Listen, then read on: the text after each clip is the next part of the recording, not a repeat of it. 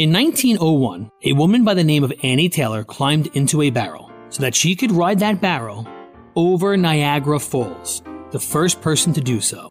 The reason for her crazy endeavor? She was struggling to make ends meet, and she was hoping for fame and financial security. It's Ryan from United Faith Mortgage, a faith and family mortgage team that tries to improve your financial outlook without having to ship you over a 170 foot waterfall.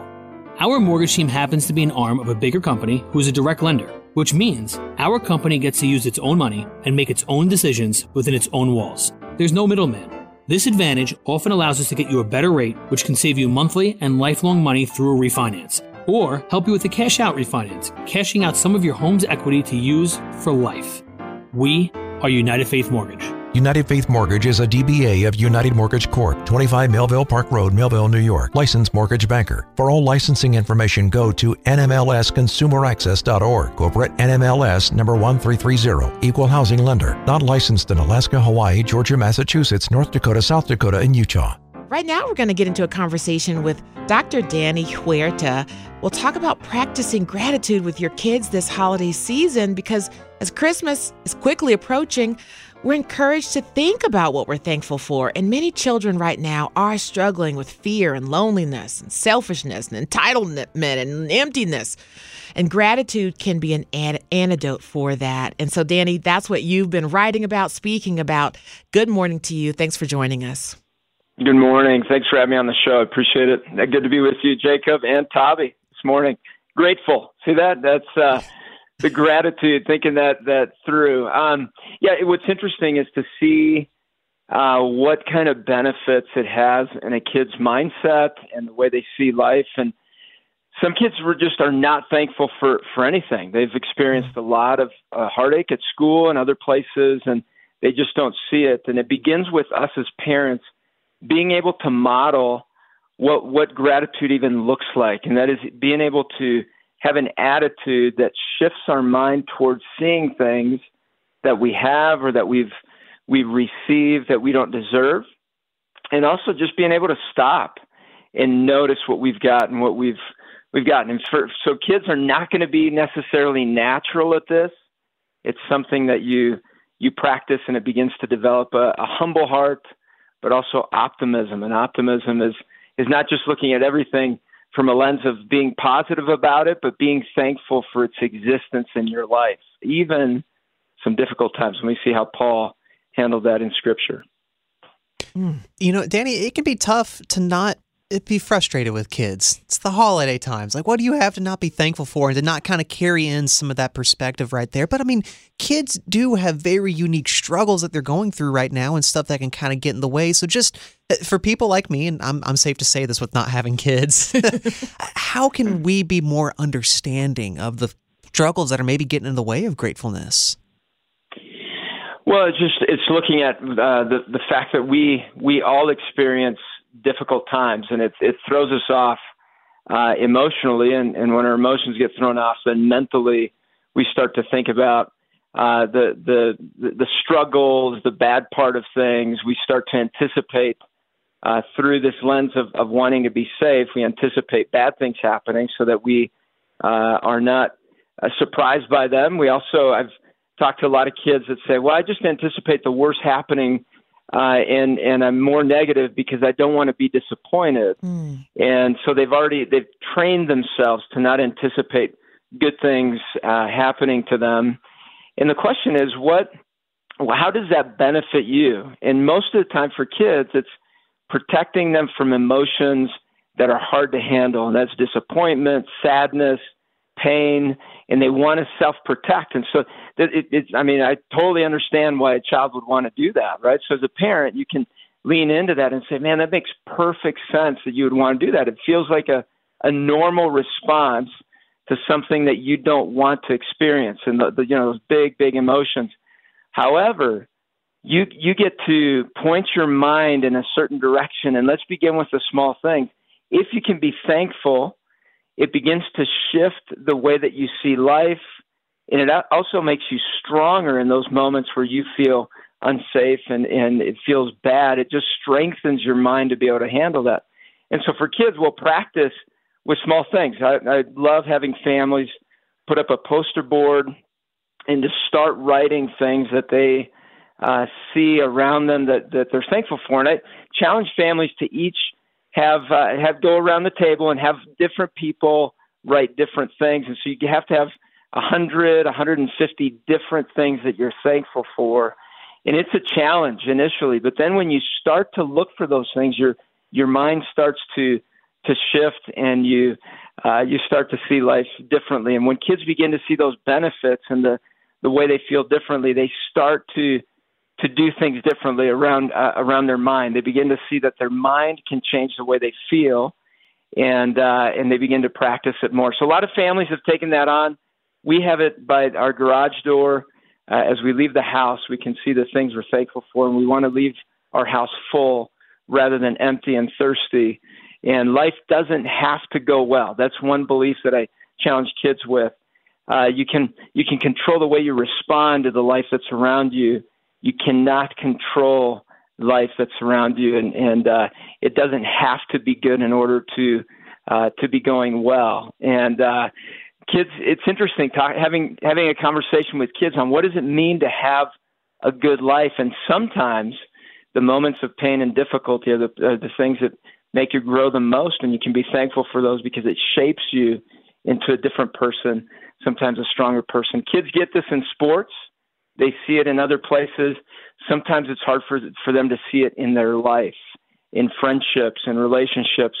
But over time, they begin to learn if they can bring that mindset, they begin to see the evidence, the reality that with a grateful mind, grateful uh, thoughts about the relationship, about the situations, you see things differently, and it strengthens uh, your resolve, and it, it uh, also uh, creates a a perspective that is able to withstand uh, difficulties down the road.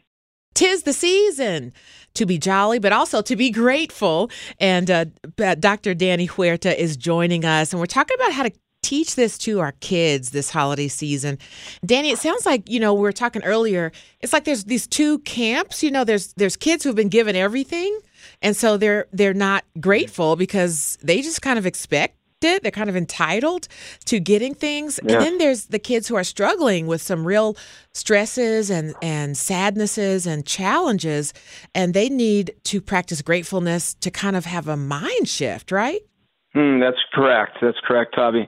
You know, what's interesting is Dr. Hans uh, Selye, he, he, uh, kind of coined the term, brought in the term uh, gratitude a, a, while back, and uh, he said it's the most constructive way of life and the healthiest of all human emotions. Mm. He said there's no more nourishing response to life. It's good for the soul, and it's an attitude of the mind. It's not something that just naturally comes. You have to practice it just like you do basketball or football or working out. You're working out your mind, uh, your mind's ability to do this. I remember, I'll never forget this. I was a little guy delivering newspapers, and uh, my my dad he would help me roll the newspapers in the morning and he would he would tell us hey make sure you're saying thank you. I want to help you guys but uh, make sure you're you're saying thank you uh, as as i'm helping. And one morning the high schooler i uh had had woken up late and uh and and ran over to my dad. I said hey dad the papers aren't rolled.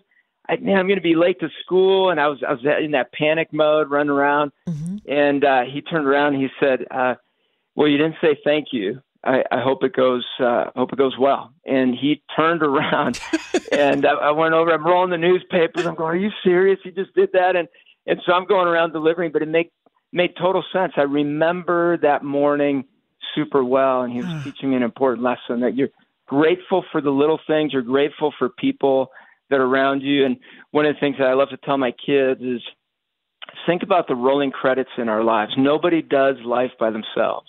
Mm. And let's think about the people that have been encouraging, that have invested in our lives. And then when, when, when we're down, we've got to think through who has been investing in, in, in your life. Your life matters, it's important. And uh, what's interesting is gratitude helps us see God more clearly.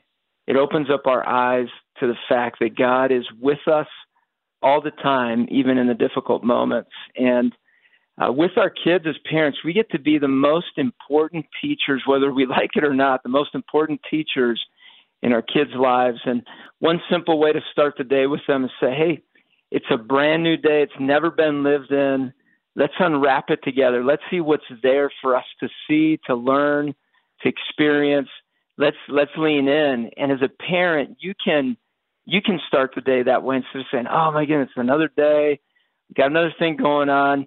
You can shift the attitude of your home, and you'll begin to see the benefits of that. You can talk about what what people are you going to see today, uh, what what teachers are going to be investing in you today. I wonder what you're going to learn, and you enter life with curiosity, with anticipation, rather than dread, and it begins to change the overall experience of life for you. Mm, I love this. Talking with Danny Huerta about developing the skill of gratitude, one of the healthiest emotions we can have and, and uh, practices we can cultivate.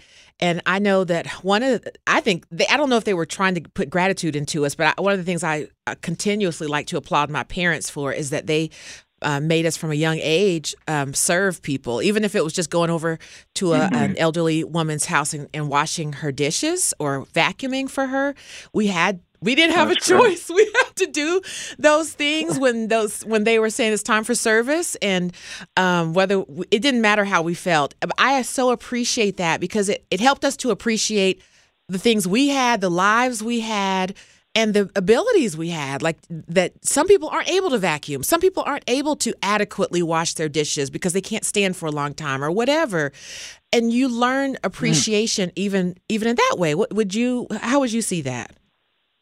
Oh so so true. When you serve other people you, you if you serve out of a heart of gratitude you see even more and more of of the beauty of what service is about. And uh, yeah, I mean, recently my daughter uh, it, it was was making cards. She was painting little watercolor cards for all her teachers and adults around her and her friends, and just saying thank you for who they are.